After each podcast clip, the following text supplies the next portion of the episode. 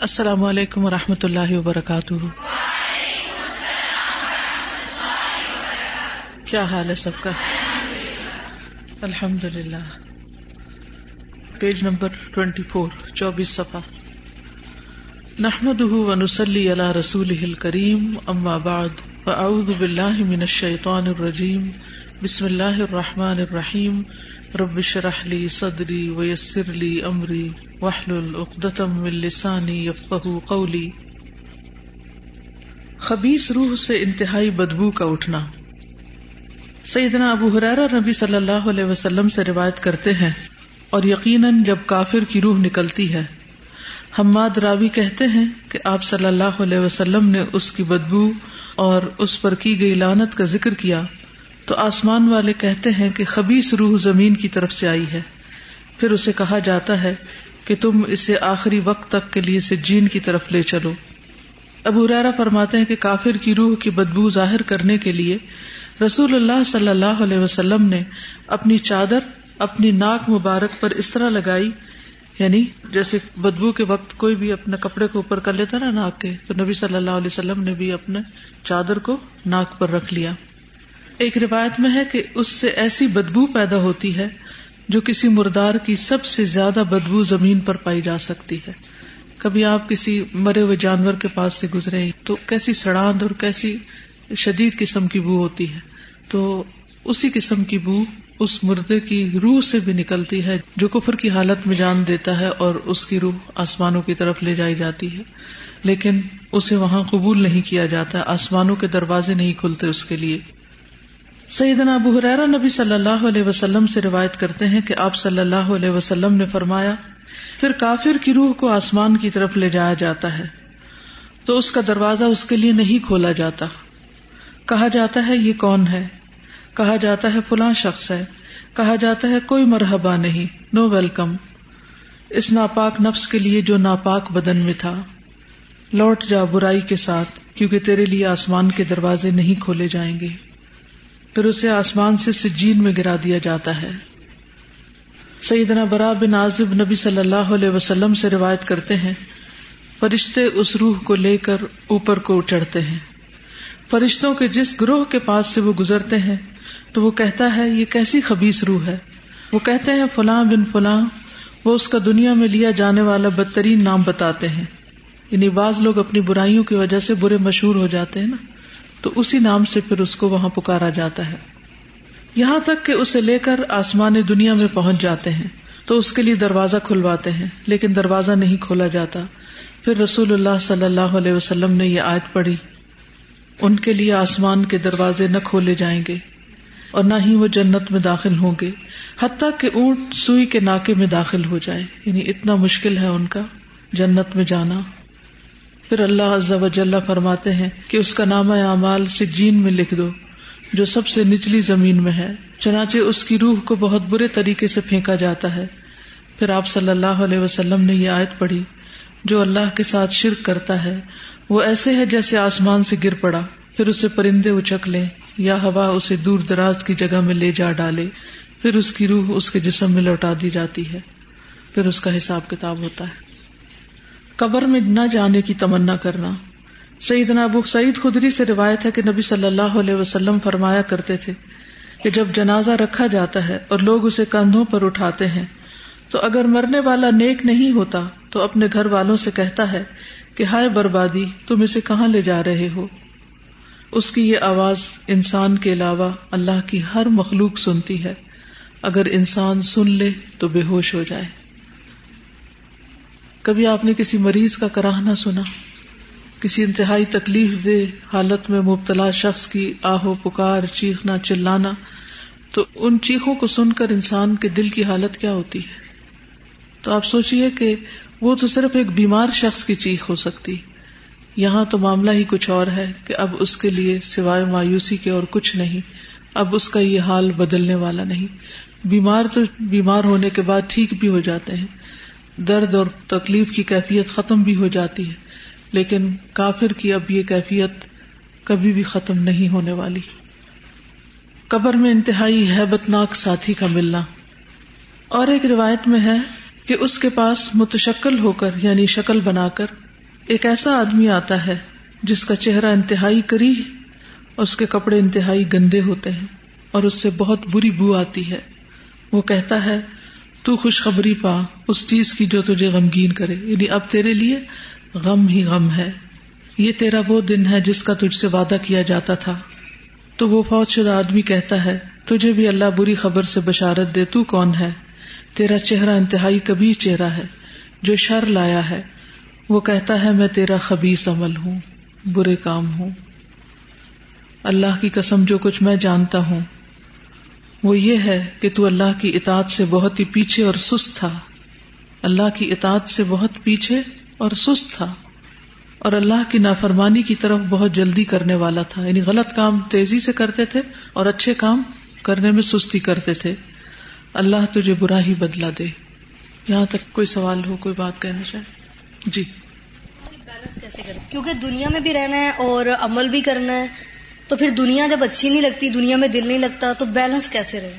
آخرت کو فراموش کیے بغیر دنیا میں دل لگائے۔ یعنی دنیا تو دل لگانے کی جگہ ہے ہی نہیں، لیکن یہ ہے کہ جو ہم پر ذمہ داریاں ہیں اور جو کچھ ہم کر رہے ہیں، ان کو آسن طریقے سے پورا کیا جائے۔ کیونکہ اللہ تعالیٰ ہم سے کیا چاہتے ہیں؟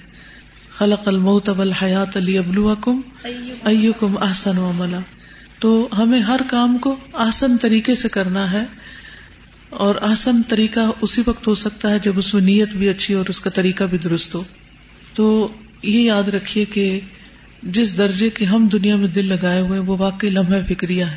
اسی وجہ سے ہم آخرت کے بارے میں نہ سوچتے ہیں۔ اور جو اچھے کام کرتے ہیں، ان کی بھی کوئی کوالٹی نہیں ہوتی۔ یا ہم اچھا کر کے کسی پہ احسان جتا رہے ہوتے ہیں، یا اچھا کر کے دکھاوا کر رہے ہوتے ہیں، یا اچھا کر کے اس کا فوری سلا دنیا میں چاہتے ہیں۔ آخرت کے لیے کچھ بھی نہیں چھوڑتے۔ تو نبی صلی اللہ علیہ وسلم نے ایک مرتبہ صحابہ کو جب آخرت کے بارے میں اور قبر کے بارے میں خطبہ دیا تو صحابہ اتنا روئے کہ اپنے چہروں پہ چادریں ڈالنی اور روتے رہے۔ ان کی زندگیوں میں اور ہماری زندگیوں میں فرق کیوں ہے؟ ہم دنیا کی محبت میں گرفتار ہو چکے اور وہ آخرت کی محبت میں جیتے تھے اور دنیا کے کام کرتے تھے۔ تو ان کی دنیا کیسی تھی؟ ان کی شادیاں کیسی تھی ان کے مرنے کیسے تھے؟ آج ہمارے یہ سب کچھ فرق کیوں ہے؟ ہم شادی ہو یا مرگ ہو ہر چیز میں ایک نمائش کا پہلو ہے، ہر چیز میں دکھاوا ہے۔ ہر چیز کو صرف ظاہریت میں خوبصورت بنانے کی فکر اور کوشش میں لگے رہتے ہیں۔ حقیقت میں آخرت کو سامنے رکھ کے کاموں کو، چیزوں کو صحیح طور پر انجام نہیں دیتے۔ تو اس میں واقعی ہمیں فکر کرنے کی ضرورت ہے۔ بیلنسڈ زندگی نبی صلی اللہ علیہ وسلم کی تھی، صحابہ کرام کی تھی، تو اس سے رہنمائی لینے کی ضرورت ہے۔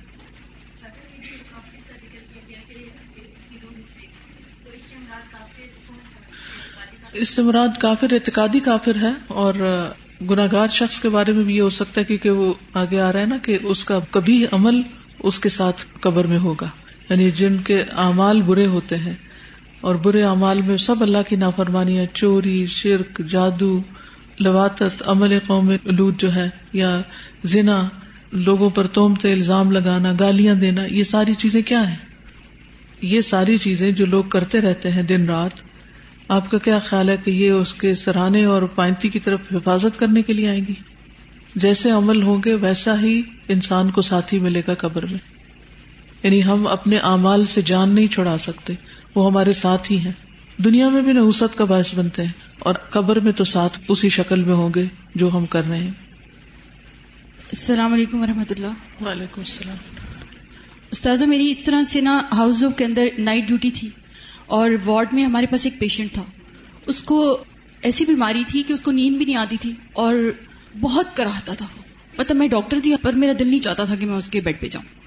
لیکن ایک دن کیا ہوا کہ نائٹ ڈیوٹی میری تھی اور عام طور پہ یہ ہوتا تھا کہ رات کو جو ڈاکٹر ہوتا ہے وہ اپنے وہاں پر ہی رہے گا، وہ جائے گا نہیں۔ آن کال جو سینئرز ہوتے ہیں ان کو ہم بلا سکتے ہیں۔ وہ شخص کرسچن تھا اور اس رات کو اس کی حالت اتنی خراب تھی کہ مطلب وہ جو آوازیں نکال رہا تھا نا، میں اپنے کمرے میں چلی گئی، کیونکہ ہم کچھ بھی نہیں کر سک رہے تھے، صرف ایک ویلیم کا ٹیکا ہوتا ہے، وہ اس کو لگا دیتے تھے۔ وہ تھوڑا سا نیند میں جاتا تھا، پھر تھوڑی دیر کے بعد وہ نکل آتا تھا۔ لٹری استاذہ، اس کے جو گھر والے تھے، وہ اپنے مطابق اس کے لیے جو بھی دعا کر رہے تھے، جو ان کا طریقہ ہوتا ہے، وہ ایک سرکل سا بنا کر کھڑے ہو گئے۔ تو ساری یہ چاہ رہے تھے کہ اس کی آوازیں بند ہو جائیں۔ اس وقت تو یہ لگ رہا تھا نا کہ دنیا میں یہ چیخنا اور کرانا بند کر دے گا تو بس ہماری تو مشکل آسان ہو جائے گی۔ لیکن حدیث سے یہ پتا چل رہا ہے کہ وہ شخص جو دنیا میں کافر جائے گا اس کا کراہنا صرف انسان نہیں سن رہا ہوتا۔ یعنی میں وہ کمپیرزن کر رہی ہوں کہ وہ اس وقت کا کراہنا نہیں سنا جا رہا تھا حالانکہ وہ زندہ تھا۔ ابھی وہ دنیا سے نہیں گیا تھا۔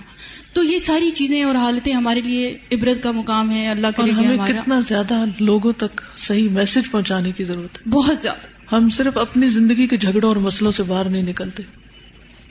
ہم کتنے خود غرض ہیں کہ صرف اپنی جنت کی فکر ہے اور اپنے بارے میں سوچتے ہیں کہ چلو ہم کچھ اچھے اعمال کر لیں، لیکن دوسروں کی فکر نہیں کرتے۔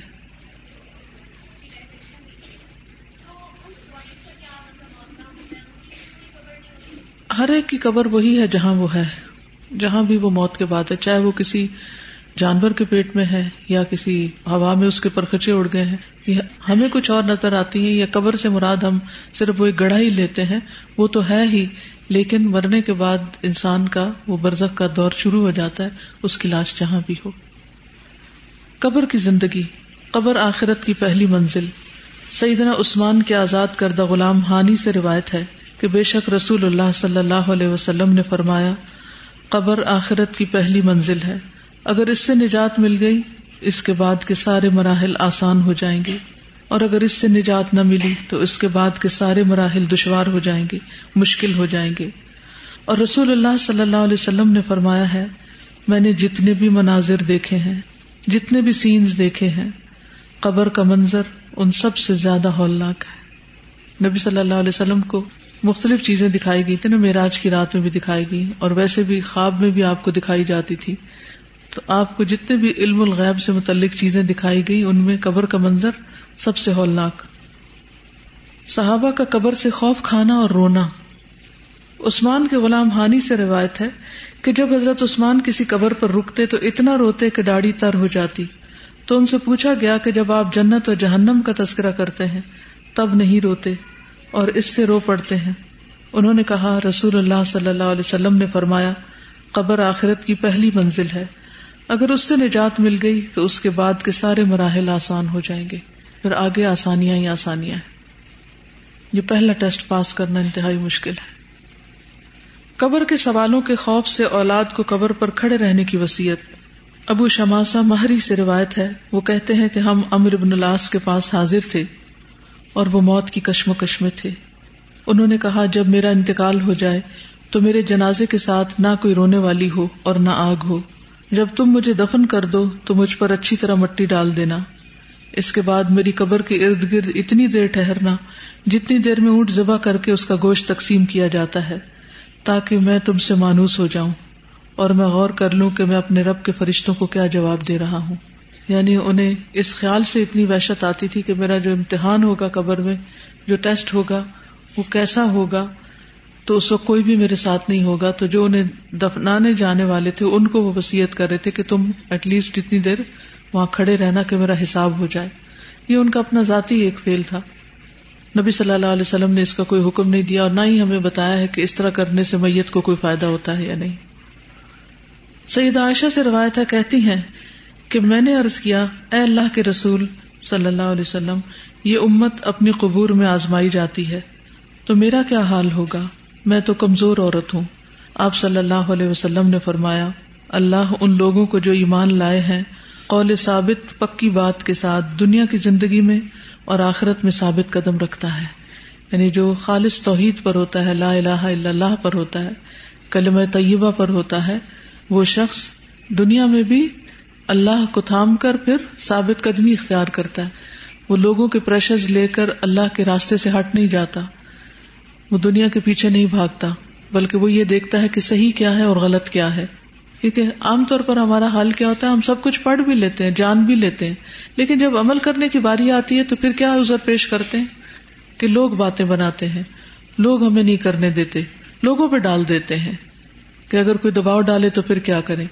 تو جب کوئی دباؤ ڈالے تو اس دباؤ کو سہنے کی عادت بھی ڈالے اس کو ریزسٹ بھی کرے اور جو صحیح کام ہے اسی کو کریں، کیونکہ ہر ایک نے اپنی قبر میں جانا ہے۔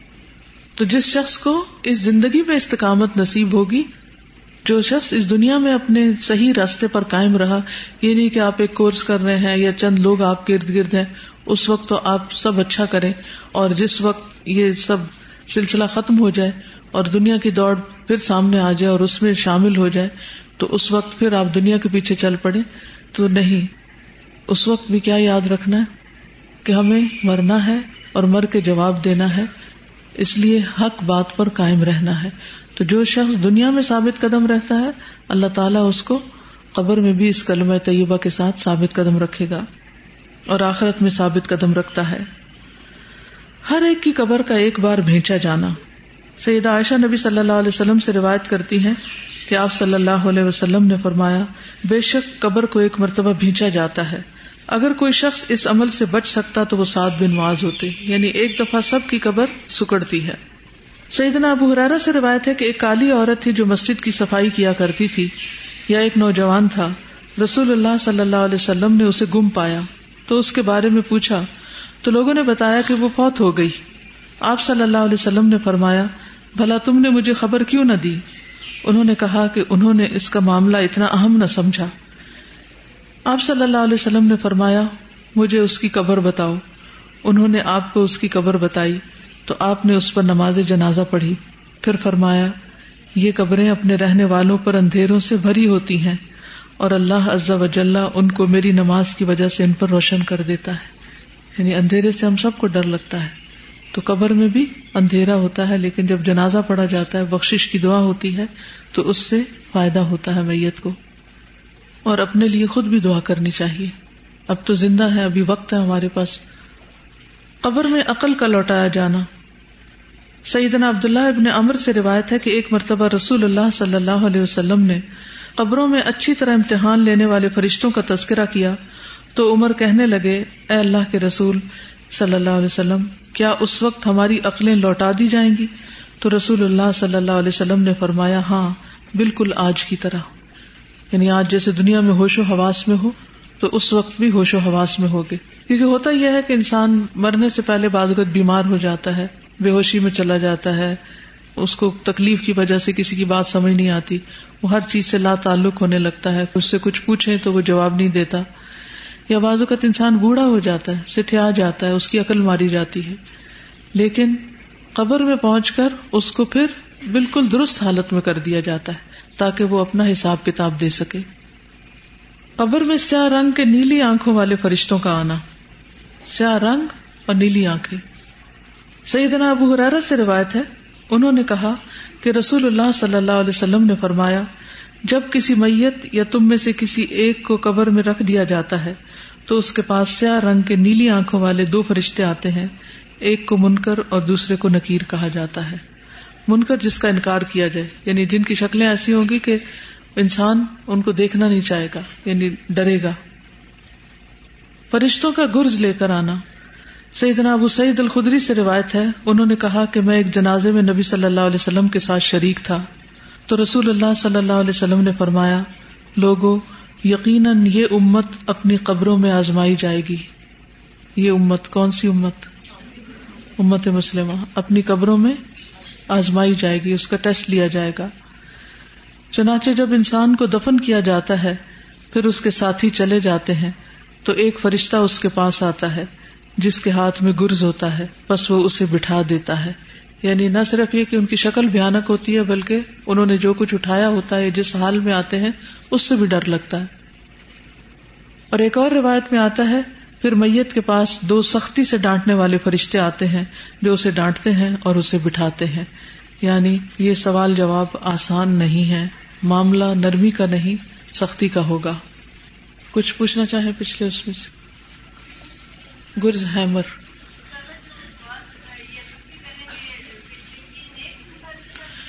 یعنی کہ ان کا گیٹ اپ یا ان کا جو آؤٹ لک ہے وہ اس طرح کا ہوگا یعنی جیسے آپ دیکھیں کہ مخصوص افراد کو دیکھ کر ایک خوف آتا ہے نا، مثلاً جو آن ڈیوٹی ہوتے ہیں۔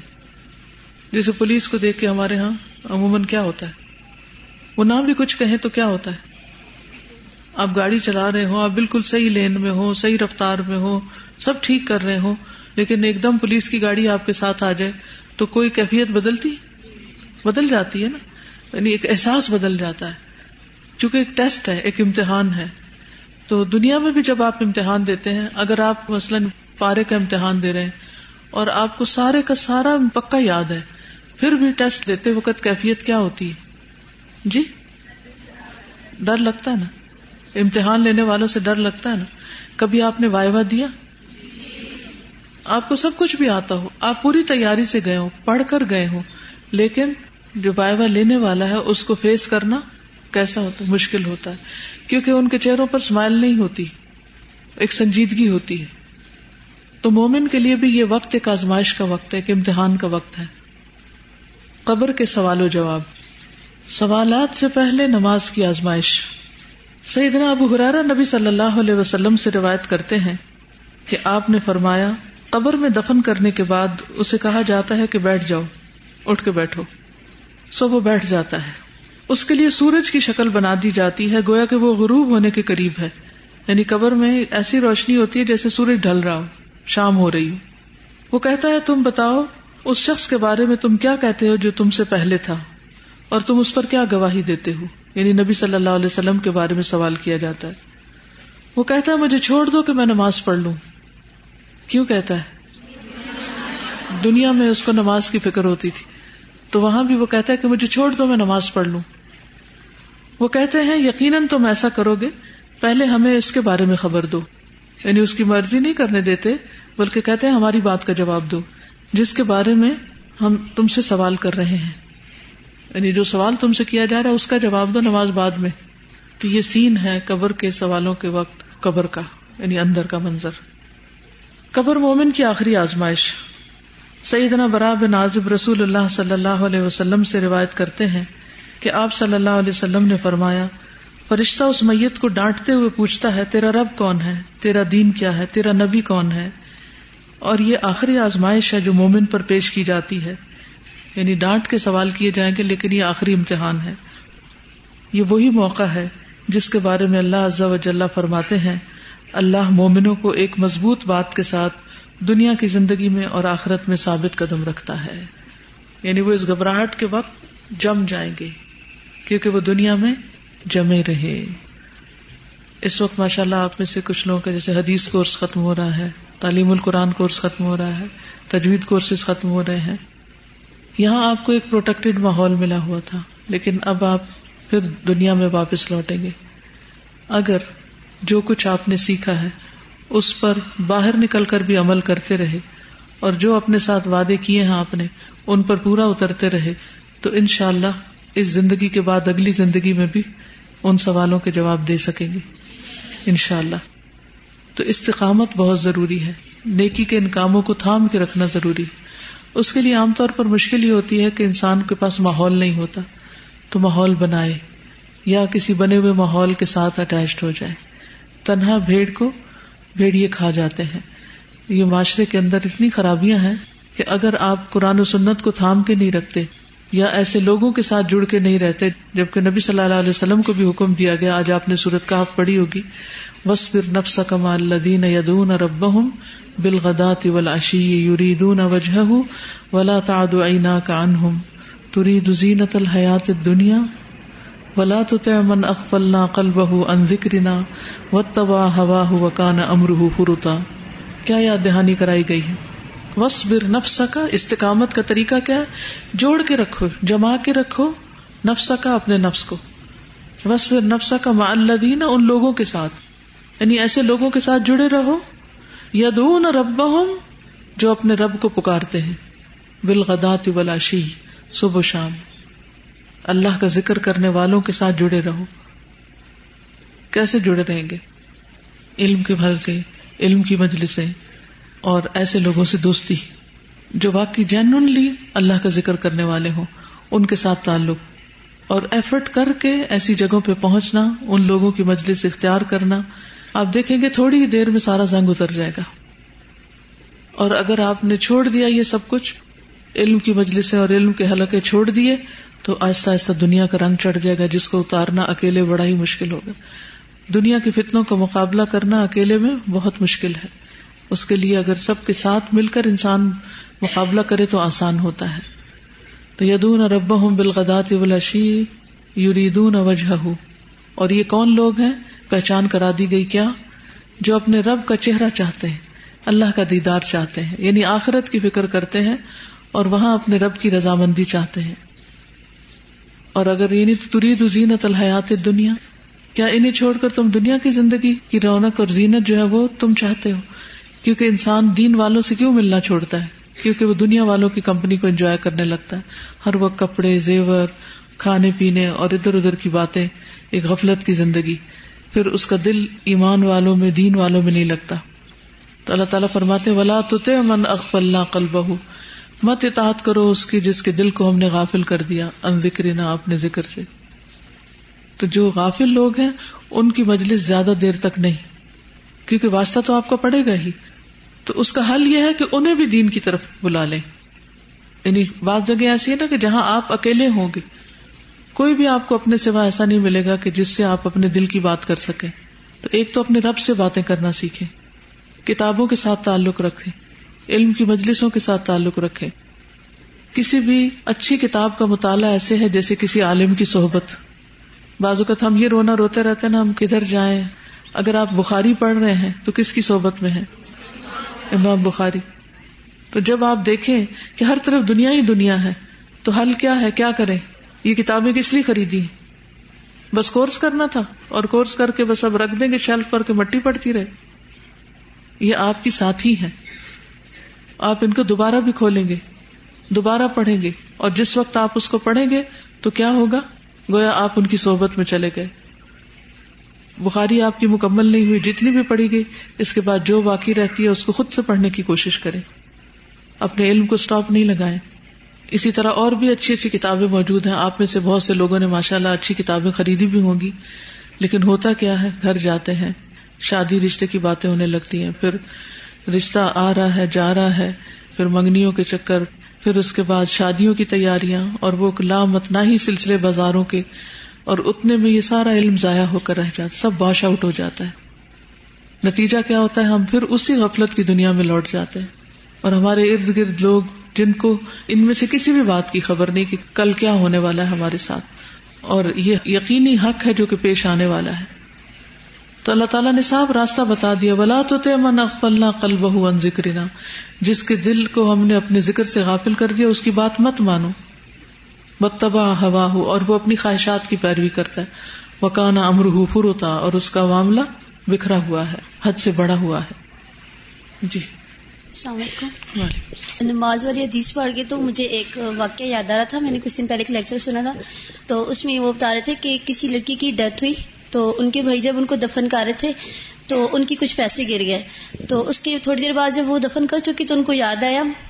تو انہوں نے اس کو کھود کے دیکھا مطلب کہ ابھی میں نے دفن کیا تو میں پیسے نکال لیتا ہوں جب انہوں نے کھودا تو اس کی جو قبر تھی وہ آگ سے بھری ہوئی تھی۔ تو اس کے بعد پھر وہیں سے دوڑ کے گھر گیا تو انہوں نے اپنی ماں سے کہا کہ یہ کیا عمل کرتی تھی جس کی وجہ سے اس کی قبر اس طرح سے ہے۔ تو انہوں نے کہا کہ مطلب میں نے تو اس میں کوئی ایسا عمل نہیں دیکھا، لیکن ایک بات یہ کہ وہ نماز لیٹ کر کے پڑھتی تھی۔ اللہ تعالیٰ ہم سب کی حفاظت کرے کہ اگر جو نماز پڑھ کے کوتاہی کی وجہ سے ان کی یہ حالت تو جو نماز پڑھتی نہیں دیر سے نماز پڑھنا کس کی علامت ہے؟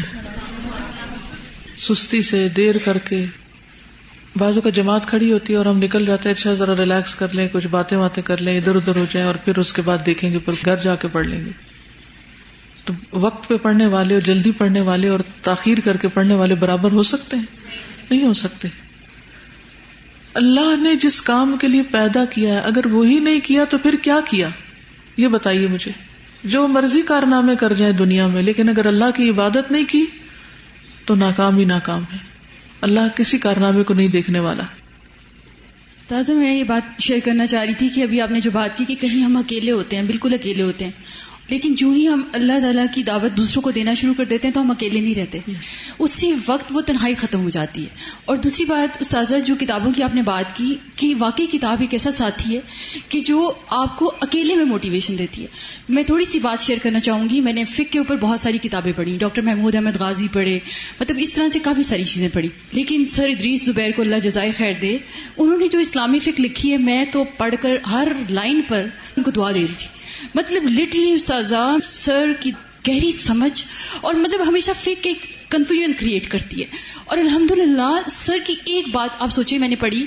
میں اکثر قوانین کی بات سوچتی ہوں نا، کیونکہ ویسٹ کی بات لوگ کرتے ہیں نا، تو کہتے ہیں، دیکھو، باہر کے لوگ بہت اچھے ہیں۔ ویسٹرنائز ان کا جو ہے، ہر چیز ہے ان کے اندر صرف کلمہ نہیں پڑا ہوا۔ اچھا اب یہ باتیں میں سنتی تھی نا تو مجھے سمجھ نہیں آتی تھی کہ میں اس کا کیا آنسر ہو جو لاجیکل ہو سر کی ایک بات میں نے پڑھی اور میرے سارے سوالوں کا جواب تھا کہ قانون معاشرے کی سوسائٹی کو تنظیم تو دیا کرتے ہیں، لیکن رہنمائی نہیں کر سکتے۔ اور شریعت وہ چیز ہے جو قوانین تو بنا ہی دے گی، لیکن ساتھ رہنمائی بھی کرے گی۔ اور ایک بات سے وہ جو ساری تفاصیر اور وہ کیوں یہودیوں سے محبت نہیں چاہیے استاذہ، میرے پاس اتنا کچھ تھا اس دن ڈلیور کرنے کے لیے الحمد للہ کہ ایک آیت کی تفسیر میں ہم کس کس طرح سے اور کسی کے پاس کوئی جواب نہیں تھا۔ جی۔ وعلیکم السلام۔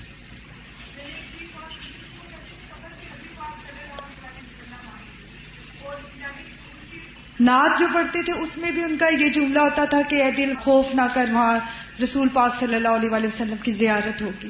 یعنی معاشرے میں اتنی غلط قسم کی باتیں ہیں کہ قبر کا خوف ہی بھلا دیتی ہیں۔ ہم لوگ یہ سمجھتے ہیں جن کے پاس نہ ہو جہالت ہو یعنی صحیح علم نہ ہو تو جہالت ہی ہوتی ہے۔ تو ہم لوگ پھر ان چیزوں کو بھلا کر پھر اپنے امال کو درست کرنے کی کوشش بھی نہیں کرتے۔ بالکل۔ دیکھیں کرسچنس کے اندر کیا نظریہ ہے کہ آپ جو جی چاہے کر لیں۔ دو ہزار سال پہلے مسیح علیہ السلام آئے تھے اور انہوں نے تمہارے سارے گناہوں کا کفارہ کر دیا تو کس بات کا ڈر اور کس غلط کام کے کرنے کا کوئی انسان کے اوپر ملال ہو؟ تو اسی طرح ہمارے بھی عقائد میں جب بگاڑ آیا اور خالص توحید اور قرآن و سنت کو سورس بنانے کی بجائے اپنی خواہشات کو سورس بنا لیا، اپنے علم کا ظال کا مبلغ من العلم، تو نتیجہ یہی نکلا۔ جو ہم دیکھتے ہیں، بہت سی بے عملی کی وجہ ہی یہ ہے عقیدے کا بگاڑ ہے۔ تو یہ جو سبجیکٹ آپ پڑھ رہے ہیں، یہ عقیدے سے متعلق ہے۔ یعنی کہ آخرت کے عقیدے میں سے یہ اہم ترین چیز ہے جو سب سے پہلا مرحلہ پیش آنے والا ہے۔ اس میں کیا ہونے والا ہے؟ اور اس میں آپ کو الحمد للہ دیکھیں گے کہ ہر حدیث کا ریفرنس دیا ہوا ہے اور آپ اس کی اوتھینٹسٹی چیک کر سکتے ہیں۔ تاکہ کسی بھی قسم کا کوئی شک دل میں نہ ہو، علم یقینی ہو تاکہ پورا عمل کیا جا سکے۔ اللہ تعالی کے بارے میں سوال فرشتوں کے مومن سے سوالات۔ ربوبیت سے متعلق سوال۔ سیدنا برائے ابن عازب رسول اللہ صلی اللہ علیہ وسلم سے روایت کرتے ہیں کہ آپ صلی اللہ علیہ وسلم نے فرمایا، اور جب میت کی روح اس کے جسم میں لوٹائی جاتی ہے، تو اس کے پاس دو فرشتے آتے ہیں۔ پھر وہ دونوں اسے بٹھاتے ہیں۔ پھر وہ دونوں اس سے کہتے ہیں، تمہارا رب کون ہے؟ تو وہ کہتا ہے، میرا رب اللہ ہے۔ اگر آپ دنیا میں رب کو پہچان جائیں گے انشاءاللہ، تو وہاں جواب دینا مشکل نہیں ہوگا۔ عبودیت سے متعلق سوال۔ دال ڈال دیجیے اس میں ابودیت سیدنا انس بن مالک نبی صلی اللہ علیہ وسلم سے روایت کرتے ہیں کہ آپ صلی اللہ علیہ وسلم نے فرمایا، بے شک مومن جب اپنی قبر میں رکھا جاتا ہے تو اس کے پاس فرشتہ آتا ہے اور اس سے کہتا ہے، تم کس کی عبادت کرتے تھے؟ بس اگر اللہ نے اسے ہدایت دی ہوتی ہے تو وہ کہتا ہے، میں اللہ کی عبادت کرتا تھا۔ بس ولا یشرک بھی عبادت ربی ہی احدا۔ ریا کاری سے بھی اپنے آپ کو ہمیں بچانا ہے کہ کچھ بھی کریں لوگوں کو خوش کرنے کے لیے نہیں۔ اپنی نمازوں کی حفاظت، یہ نہیں کہ اپنے خاندان میں یا اپنے سب کے اندر بی بی کہلوانے کے لیے یا نیک پاک کوئی بننے کے لیے یا لوگوں کے اوپر کوئی امپریشن ڈالنے کے لیے کہ ہم بڑے اچھے ہیں۔ نہیں، اگر یہ خیال آئے بھی تو اسے جھٹک دیں کہ پتہ نہیں اللہ کی نگاہوں میں میرا کیا مقام ہے۔ عقیدے سے متعلق سوال۔ سیدنا ابو حرار سے روایت ہے، نبی صلی اللہ علیہ وسلم سے روایت کرتے ہیں کہ آپ صلی اللہ علیہ وسلم نے فرمایا بس اسے کہا جاتا ہے، کیا تو نے اللہ کو دیکھا ہے؟ تو وہ کہتا ہے، کوئی ایک بھی اس لائق نہیں کہ وہ دنیا میں اللہ کو دیکھ سکے۔ اب یہ کون جواب دے پائے گا؟ جو اس بات پر ایمان رکھتا ہے کہ لات کو لبسار فرشتوں کا مومن کو جواب، سیدنا ابو حرارہ نبی صلی اللہ علیہ وسلم سے روایت کرتے ہیں کہ آپ صلی اللہ علیہ وسلم نے فرمایا، تو اس کے لیے جہنم کی طرف ایک دریچہ کھولا جاتا ہے۔ پھر وہ دیکھتا ہے کہ آگ کا باز اس کے باز کو توڑ رہا تھا یعنی ایک دوسرے کے اندر شولے گھس رہے ہیں۔ اسے کہا جاتا ہے، دیکھ جس سے اللہ نے تجھے بچا لیا۔ پھر اس کے لیے جنت کی طرف دریچہ یعنی کھڑکی کھولی جاتی ہے۔ وہ اس کی آب و تاب اور جو کچھ اس میں ہے اسے دیکھتا ہے۔ اسے کہا جاتا ہے، یہ تیرا ٹھکانا ہے۔ اور اسے کہا جاتا ہے، تو یقین ایمان پر تھا، اور اسی پر تو فوت ہوا، اور ان شاء اللہ اسی پر تو اٹھایا جائے گا۔ تو اچھا خاتمہ اور ایمان پر موت ہونا جو ہے، یہ بھی بڑا ضروری ہے۔ فرشتوں کے غیر مومن سے سوالات۔ فرشتوں کا ڈانٹ کر سوال پوچھنا۔ سیدنا انس بن مالک نبی صلی اللہ علیہ وسلم سے روایت کرتے ہیں کہ آپ صلی اللہ علیہ وسلم نے فرمایا اور بے شک جب کافر اپنی قبر میں رکھ دیا جاتا ہے، تو اس کے پاس ایک فرشتہ آتا ہے۔ بس وہ اسے ڈانٹتا ہے اور اسے کہتا ہے، تو کس کی عبادت کرتا تھا؟ تو وہ کہتا ہے، مجھے نہیں پتا۔ لادری مجھے نہیں پتا کس کی عبادت کرتا تھا۔ تو یہ لادری کی کیفیت جو ہے نا کہ مجھے نہیں پتا، اس سے باہر نکلنے کی ضرورت ہے اور اللہ کی پہچان کی ضرورت ہے۔ غیر مومن کا جواب، سیدنا برائے نے عازب رسول اللہ صلی اللہ علیہ وسلم سے روایت کرتے ہیں جب غیر مومن کی روح اس کے جسم میں لوٹائی جاتی ہے، تو اس کے پاس دو فرشتے آتے ہیں۔ پھر وہ دونوں اسے بٹھاتے ہیں۔ پھر وہ دونوں اس سے کہتے ہیں، تمہارا رب کون ہے؟ وہ کہتا ہے، افسوس افسوس افسوس، میں نہیں جانتا۔ آج دنیا میں کتنے ہی ایسے لوگ ہیں جن کو رب کا نہیں پتا، اور انہوں نے بھی مرنا ہے۔ پھر ان کا کیا بنے گا؟ سب کی فکر کیا کریں۔ اور علم حاصل کر کے بیٹھ نہیں جائیں، امن چین سے ایک شخص کو بھی پہنچا دیں گے تو ہو سکتا ہے وہی شخص آپ کے لیے صدقہ جاریہ بن جائے اور پتہ نہیں کتنے لوگوں تک پیغام پہنچانے کا ذریعہ بن جائے۔ کیونکہ ان سب تک ہم تو نہیں پہنچ سکتے نا۔ کیا خیال ہے؟ ہم پوری دنیا کے لوگوں تک پہنچ سکتے۔ لیکن اگر ہم ایک چراغ جلاتے ہیں اور ہم سے ایک روشنی لیتا، وہ آگے وہ آگے اور آگے، تو اس طرح پوری دنیا روشن ہو سکتی۔ اپنے حصے کا چراغ جلاتے جانا ہے۔ پڑھ لکھ کر گوانا نہیں، ضائع نہیں کرنا۔ اور چھوٹی سی کوشش کو بھی بیکار نہیں سمجھنا اور اس انتظار میں نہیں رہنا کہ بڑی بڑی کوششیں کریں۔ تو تبھی ہم کچھ کرنے کے قابل ہوں گے۔ ہمیں کسی کو دکھانا تو نہیں، ہمارا معاملہ تو اللہ کے ساتھ ہے۔ ہمیں اس کی مخلوق کی بھلائی کرنی ہے۔ تو ان شاء اللہ جب ہم اللہ کی کنبے کی، اللہ کی مخلوق کی بھلائی کریں گے تو ہماری بھی شاید نجات ہو جائے۔ فرشتوں کا جواب۔ سیدنا انس نبی صلی اللہ علیہ وسلم سے روایت کرتے ہیں۔ آپ صلی اللہ علیہ وسلم نے فرمایا، تو اس سے کہا جاتا ہے نہ تو نے علم حاصل کیا اور نہ تو نے قرآن کی تلاوت کی۔ لا درئیتا و لا تلئیتا تو اس سے یہ پتا چلتا ہے کہ ان باتوں کو یاد رکھنے کے لیے قرآن کی تلاوت کرتے رہنا چاہیے۔ دین کے بارے میں سوال۔ فرشتوں کا سوال اور مومن کا جواب۔ سیدنا ابو حرارا نبی صلی اللہ علیہ وسلم سے روایت کرتے ہیں کہ آپ صلی اللہ علیہ وسلم نے فرمایا، بے شک میت قبر میں پہنچ جاتی ہے تو نیک آدمی کو اس کی قبر میں بٹھایا جاتا ہے۔ نہ اسے کوئی گھبراہٹ ہوتی ہے اور نہ وہ حواس باختہ ہوتا ہے، پورا کانفیڈینٹ ہوتا ہے۔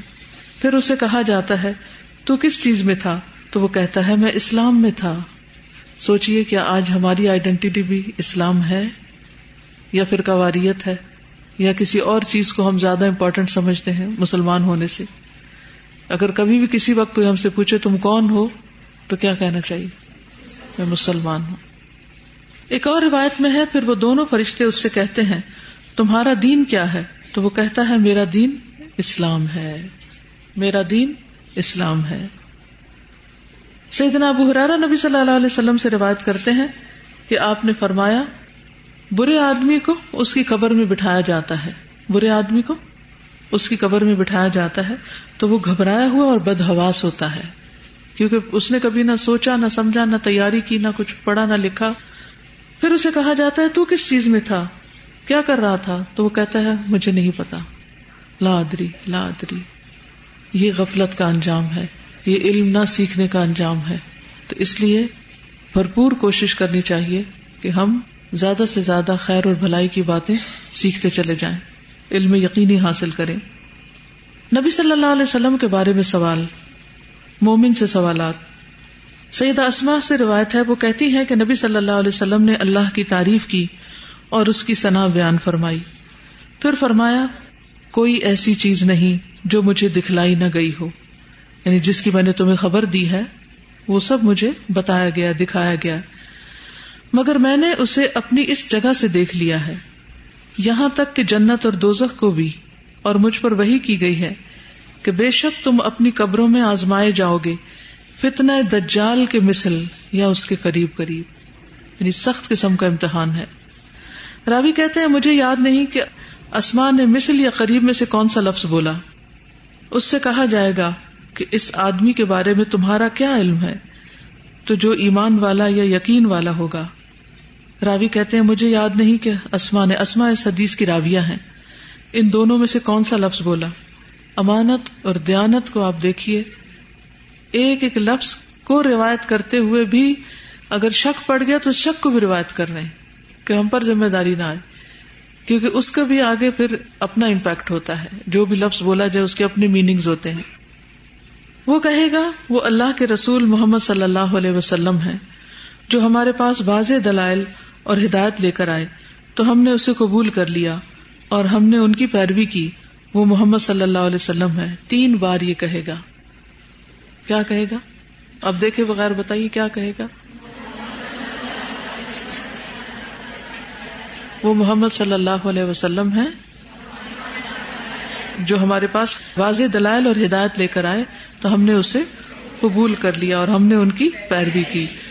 تو اس سے کیا پتہ چلتا ہے کہ نبی صلی اللہ علیہ وسلم پر ایمان لانے کا مطلب من نبیوں کا، پیچھے ہم پڑھ بھی چکے ہیں اصول ثلاثہ میں، اس میں سب سے پہلے جو وہ لائے ہیں، اس کی تصدیق کرنا اسے قبول کرنا، اس کا اتباع کرنا یہ ضروری ہے۔ مومن کا نبی صلی اللہ علیہ وسلم کی رسالت کی گواہی دینا۔ سیدنا انس نبی صلی اللہ علیہ وسلم سے روایت کرتے ہیں کہ آپ صلی اللہ علیہ وسلم نے فرمایا، دو فرشتے اس میت کے پاس آتے ہیں، پھر اسے بٹھاتے ہیں۔ پھر وہ دونوں اس سے کہتے ہیں کہ، اس شخص یعنی محمد صلی اللہ علیہ وسلم کے متعلق تم کیا کہتے تھے؟ وہ جواب دیتا ہے، میں گواہی دیتا ہوں کہ بے شک وہ اللہ کے بندے اور اس کے رسول ہیں۔ کیا؟ اشد ان محمد ان ابد و رسول ایک اور روایت میں ہے کہ وہ دونوں فرشتے اس سے کہیں گے، تم اس شخص محمد صلی اللہ علیہ وسلم کے بارے میں کیا کہتے تھے؟ تو وہ جواب دے گا، جیسے وہ دنیا میں کہتا تھا کہ وہ اللہ کے بندے اور اس کے رسول ہیں۔ نور نہیں، فرشتے نہیں، کیا ہیں؟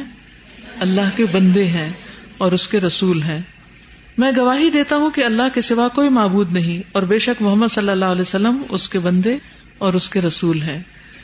میں سوچ رہی تھی کہ جو لوگ نبی صلی اللہ علیہ وسلم کے بعد اوروں کو نبی مانتے ہیں، وہ کیا جواب دیں گے؟ جب ان سے پوچھا جائے گا کہ تمہارا نبی کون ہے، تو وہ کیا ان کے نام لے کر جواب دیں گے کہ غلام احمد قادیانی ہمارا نبی تھا یا اور جس جس کو جس نے نبی مانا۔ تو اس معاملے میں بھی عقیدے کی درستگی بہت ضروری ہے۔ جو جس کو مانتا ہے، جس سے محبت رکھتا ہے، اسی کا ذکر وہاں کرے گا۔ اور ایک اور روایت میں ہے، پھر کہا جاتا ہے کہ تیرا نبی کون ہے؟ تو وہ کہتا ہے، میرے نبی محمد صلی اللہ علیہ وسلم ہے مومن کا نبی صلی اللہ علیہ وسلم کی لائی ہوئی وہی کی تصدیق کرنا۔ سیدنا ابو حرارہ نبی صلی اللہ علیہ وسلم سے روایت کرتے ہیں کہ آپ نے فرمایا، تو اس سے کہا جاتا ہے، یہ آدمی کون ہے؟ تو وہ کہتا ہے، محمد اللہ کے رسول ہیں صلی اللہ علیہ وسلم۔ جو ہمارے پاس اللہ کی طرف سے واضح دلائل لے کر آئے، تو ہم نے ان کی تصدیق کی۔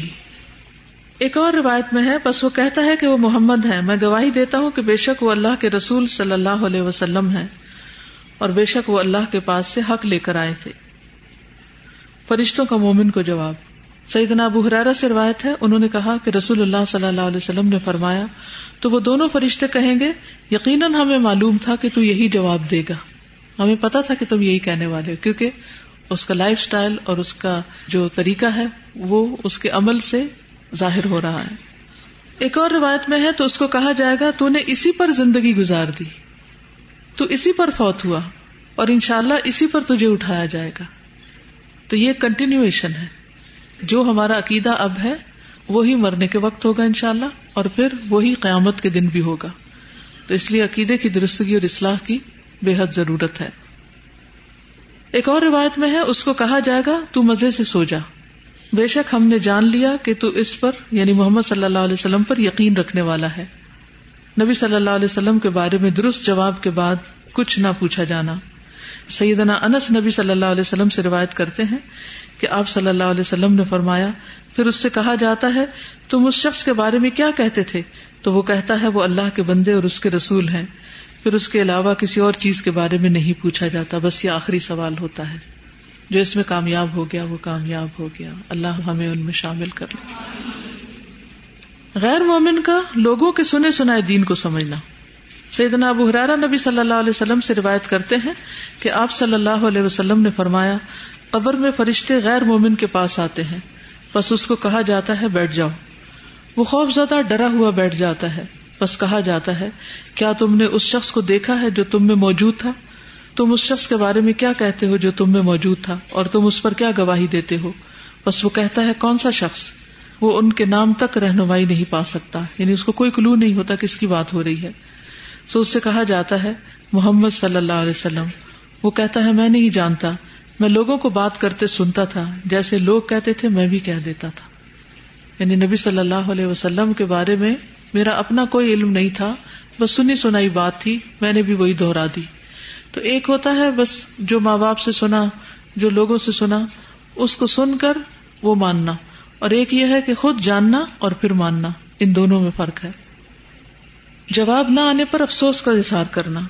سیدنا برا بن عازب رسول اللہ صلی اللہ علیہ وسلم سے روایت کرتے ہیں کہ آپ نے فرمایا، پھر وہ دونوں فرشتے پوچھتے ہیں، یہ آدمی کون ہے جو تم میں بھیجا گیا تھا؟ تو وہ کہتا ہے، افسوس افسوس، مجھے نہیں معلوم۔ فرشتوں کا غیر مومن کو جواب۔ سیدنا ابو حرارا سے روایت ہے، انہوں نے کہا کہ رسول اللہ صلی اللہ علیہ وسلم نے فرمایا، پھر وہ دونوں فرشتے کہیں گے، یقیناً ہمیں معلوم تھا کہ تو یہی جواب دے گا۔ ہمیں پتا تھا تم یہی کہو گے یعنی اس کے عمل سے ظاہر ہو رہا تھا۔ اور ایک اور روایت میں پھر فرشتہ کہتا ہے کہ نہ تو نے علم حاصل کیا، نہ تو نے تلاوت کی اور نہ تو نے ہدایت پائی۔ ایک اور روایت میں آتا ہے، پس اس کو کہا جاتا ہے کہ تو نے اسی پر زندگی گزاری، اسی پر تو فوت ہوا ان شاء اللہ اسی پر تو اٹھایا جائے گا۔ اور ایک روایت میں ہے، تو زندگی میں بھی شک پر تھا۔ شک کی بات بھی ہوگی وہاں۔ تو زندگی میں بھی شک پر تھا۔ اسی حالت پر تو مر گیا اور اسی پر ان شاء اللہ تو اٹھایا جائے گا۔ اور پھر یہ آخری سوال ہوگا۔ سیدنا برا ابن عازب رسول اللہ صلی اللہ علیہ وسلم سے روایت کرتے ہیں۔ جب سوالوں کے بعد پھر وہ دونوں فرشتے اس سے کہتے ہیں، اور تم یہ جواب کیسے جانتے ہو؟ وہ کہتا ہے، میں نے اللہ کی کتاب پڑھی، بس میں اس پر ایمان لایا اور میں نے اس کی تصدیق کی۔ تو اس سے یہ پتا چلتا ہے کہ ہمیں اپنے علم کا ممبا اور سورس کس کو سمجھنا چاہیے؟ قرآن و سنت کو۔ کیونکہ وہ کیا کہے گا؟ کہاں سے پڑھی وہی نہیں کہے گا؟ میری اما نے بتائی، ابا نے بتایا تھا۔ کہے گا، میں نے قرآن پڑھا اور وہاں سے جانا۔ اس لیے خوش قسمت ہے آپ جنہوں نے قرآن پڑھ کر یہ دلائل براہ راست وہاں سے حاصل کیے۔ جی۔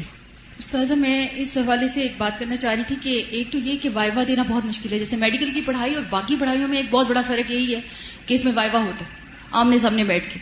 اور وہاں پر ایک سوال کا جواب نہ آئے نا، تو اتنی امبیرسمنٹ ہوتی ہے۔ میں اکثر سوچتی ہوں، پاس تو ہو گئے، لیکن پھر بھی امبیرسمنٹ ہوئی جا رہی ہے کہ سوال کا جواب نہیں آیا۔ تو ابھی جیسے یہ حدیث میں پتا چلا کہ عقل باقی ہوگی اسی طرح۔ تو ظاہر ہے وہاں پر جب فرشتے سوال پوچھیں گے اور فائنل ریزلٹس آنے والے ہوں گے، مجھے تو وہ امبیرسمنٹ والی جو فیلنگس آتی ہیں اور جو بے چینی پیدا ہوتی ہے، وہ ہم قبر میں کیسے برداشت کریں گے؟ دوسری بات یہ دیکھیے کہ ایویڈینس بیس میڈیسن ابھی یعنی کہ جو میڈیسن بلکہ سائنس ہر وقت ہی بدلتی رہتی ہے۔ پچھلے سال تھیری کچھ کہہ رہی تھی، اگلے سال کچھ کہہ رہی تھی، سورج زمین کے گیٹ زمین سورج کے گیٹ اور الٹیمیٹلی چینج ہوتے ہوتے ہوتے اللہ کی آیات پہ ہی بات آ جاتی ہے۔ تو آپ یہ دیکھیے کہ ہم لوگ اس میں ایک چھوٹا سا formula is equal to M C square ہی رہے گا۔ حالانکہ آئنسٹائن دنیا سے کب کا جا چکا۔ لیکن اللہ کی قرآن اور رسول کی سنت کے بارے میں ہم اتنے کنفیوزڈ ہیں اور رہنا چاہتے ہیں۔ اور اس کنفیوژن کے لیے ایک بہت امپورٹنٹ بات میں تو یہ کہتی ہوں کہ جب دنیا کی اتنی چھوٹی چیزوں کے لیے ریفرنسز ڈھونڈ رہے ہو، تو قرآن اور سنت کے ریفرنسز جو کہ الٹیمیٹ ریزلٹ ہوگا۔ اور اس پہ آپ دیکھیے، استاذہ میرا ایک اپنا نچوڑ نکلا ہے زندگی کا، کہ فرض پر لوگ پھر بھی زندگی گزارنے پہ قائم ہو جاتے ہیں۔ فرض پر، نمازیں پڑھنے لگ جائیں گے، کبھی نہ کبھی دھیان کوئی لگا ہی لے گا۔ لیکن سنت پر آنا ناممکن ہے لوگوں کے اسی لیے جو سوال ہے قبر میں وہ نبی صلی اللہ علیہ وسلم سے متعلق۔ یہی میں بات ریلیٹ کری تھی کہ آخری سوال ڈسیزن ہوگا۔ اور وہی ڈسیزن ہو جائے گا۔ اور سارا مسئلہ مسئلے کے سب سنتوں پہ مسئلے حل ہو جاتے ہیں۔ اللہ تعالیٰ کا جواب۔ اللہ تعالیٰ کا مومن کے جواب کی تصدیق کرنا اور جنت کا لباس اور نعمتیں ملنا۔ سیدنا برائے ابن عازب رسول اللہ صلی اللہ علیہ وسلم سے روایت کرتے ہیں تو آسمان سے ایک پکارنے والا پکارتا ہے یعنی اللہ تعالیٰ کہ میرے بندے نے سچ کہا، بس اس کے لیے جنت کا بستر بچھا دو اور اس کے لیے جنت کی طرف ایک دروازہ کھول دو اور اسے جنت کے کپڑے پہنا دو۔ آپ نے فرمایا، پھر اس کے پاس جنت کی راحت رسک اور خوشبو آتی ہے۔ اللہ تعالیٰ کا غیر مومن کے جواب کی تکزیب کرنا اور جہنم کا لباس اور سزا ملنا۔ سیدنا برائے ابن عازب رسول اللہ صلی اللہ علیہ وسلم سے روایت کرتے ہیں کہ آسمان سے پکارنے والا پکارتا ہے۔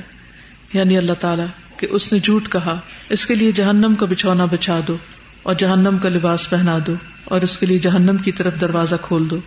آپ صلی اللہ علیہ وسلم نے فرمایا، تو اس کے پاس اس کی تپش اور اس کی زہریلی ہوا یعنی لو آنے لگتی ہے۔ یعنی قبر کا رہنا بھی ایک مصیبت اور عذاب بن جاتا ہے۔ آج کا وقت ختم ہو چکا ہے۔ اللہ تعالیٰ ہمیں بہترین علم اور عمل کی توفیق عطا فرمائے۔ سبحانك اللهم وبحمدك اشهد ان لا اله الا انت استغفرك واتوب اليك السلام علیکم و رحمۃ اللہ وبرکاتہ